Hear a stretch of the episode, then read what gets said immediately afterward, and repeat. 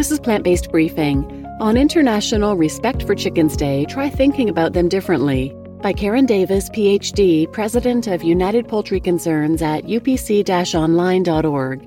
And I'm your host, Marian Erickson, and this is the Curated Content Plant-Based Podcast, where I narrate a variety of articles on plant-based, compassionate, and eco-friendly living for people short on time but interested in all these topics. Today's post is by Karen Davis, the president and founder of United Poultry Concerns, a nonprofit organization promoting the compassionate and respectful treatment of domestic fowl, including a sanctuary for chickens in Virginia.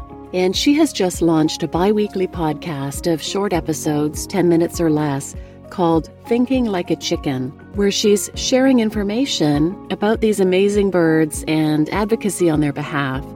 She'll be describing her personal experiences with chickens, turkeys, and other domesticated birds for more than three decades, along with the challenges and ethics of plant-based and clean meat advocacy.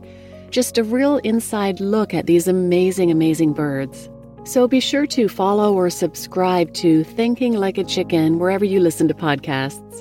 And today's episode is about International Respect for Chickens Day, which is May fourth, and the month of May is Respect for Chickens Month. It was launched in two thousand five by United Poultry Concerns to celebrate chickens throughout the world and protest the bleakness of their lives in farming operations. They encourage everyone to do an action for chickens on or around May fourth. Ideas include bringing plant-based or vegan chicken options to the office or school for others to try, writing a letter to the editor educating people about chickens, doing a radio call-in, or an easy way will be to simply share this episode with others and help them understand the plight and delight of chickens. And share Karen's new podcast, Thinking Like a Chicken, to help educate people. And lastly, U P C is a sponsor of the third annual Chicken Webinar, hosted by The Humane Hoax, and it's scheduled for Saturday, May twenty-first. Registration is free, and it's a great way to learn about the rich, complex lives of chickens and the pervasive, harmful lies of the chicken industry. This year, we'll hear about the exploitation of chickens in the hidden world of agricultural research and experimentation. We'll also discuss the detrimental avian flu epidemic happening right now in the U S and how it affects us all. So you can register at humane hoax dot org or u p c dash online dot org, and I'll put a link in the show notes as well. So now let's get to today's plant-based briefing. On International Respect for Chickens Day, try thinking about them differently. By Karen Davis at u p c dash online dot org. Quote, I hear the universal cock crowing with surprise and pleasure as if I never heard it before. What a tough fellow, how native to the earth, unquote. Henry David Thoreau. Chickens are indeed native to the earth. Despite centuries of domestication, from the tropical forest to the farmyard to the factory farm, the call of the wild has always been in the chicken's heart. Far from being, quote-unquote, chicken, roosters and hens are legendary for bravery. In classical times, the bearing of the rooster, the old British term for cock, a word that was considered too sexually charged for American usage, symbolized military valor. The rooster's crest stood for the soldier's helmet, and his spurs stood for the sword. A chicken will stand up to an adult human being. Our tiny bantam rooster, Bantu, would flash out of the bushes and repeatedly attack our legs, lest we should disturb his beloved hens. An annoyed hen will confront a pesky young rooster with her hackles raised and run him off, although chickens will fight fiercely and sometimes successfully with foxes and other predators to protect their families. With humans, such bravery usually does not win. A woman employed on a chicken breeder farm in Maryland berated the defenders of chickens for trying to make her lose her job, threatening her ability to support herself and her daughter. For her, the breeder hens were mean birds who peck your arm when you're trying to collect the eggs. In her defense of her life and her daughter's life, she failed to see the comparison between her motherly protection of her child and the exploited hen's courageous effort to protect her own offspring. In an outdoor chicken flock, as in our twelve thousand square foot predator-proof sanctuary in rural Virginia, ritual and playful sparring and chasing normally suffice to maintain peace and resolve disputes without bloodshed. Even hens will occasionally have a spat, growling and jumping at each other with their hackles raised. But in more than thirty years of keeping chickens, I have never seen a hen fight turn seriously violent or last for more than a few minutes. Chickens have a natural instinct for social equilibrium and learn quickly from each other. An exasperated bird will either move away from the offender or aim a peck or a pecking gesture, which sends the message, back off. Bloody battles, as when a new rooster is introduced into an established flock, are rare, short-lived, and usually affect the comb, the crest on top of a chicken's head, which, being packed with blood vessels, can make an injury look worse than it is.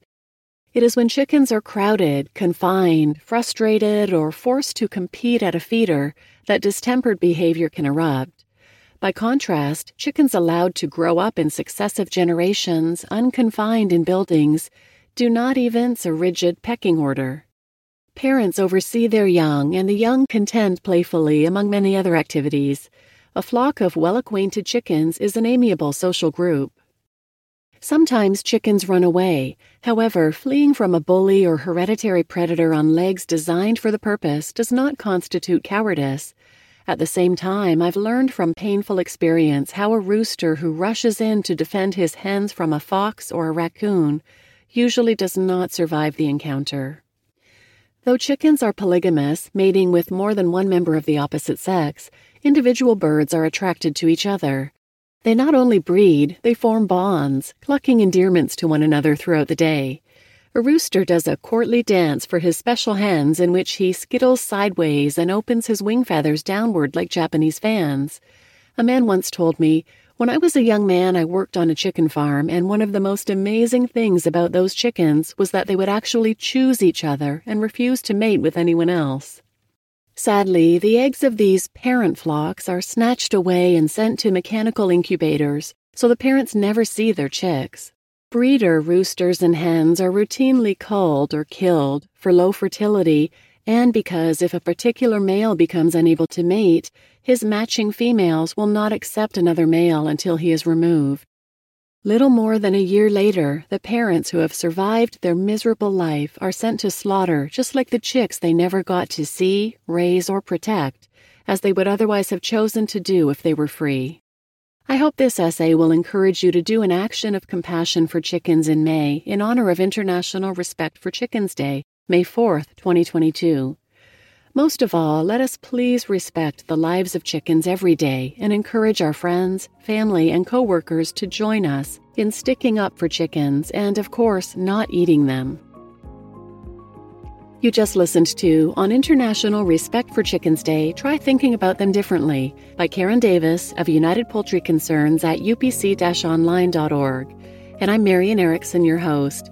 And there is so much about chickens, the chicken industry, the egg industry, that I had never considered and actually had assumed so much incorrect information about. I assumed chickens were raised on farms and they lived their lives normally, freely, and then when they were old, at the end of their lives, they were killed. I even assumed they were euthanized humanely like companion animals are at the veterinarian's office. But that's not the case. They would certainly never receive veterinary care at the end of their lives. They never receive it throughout their lives.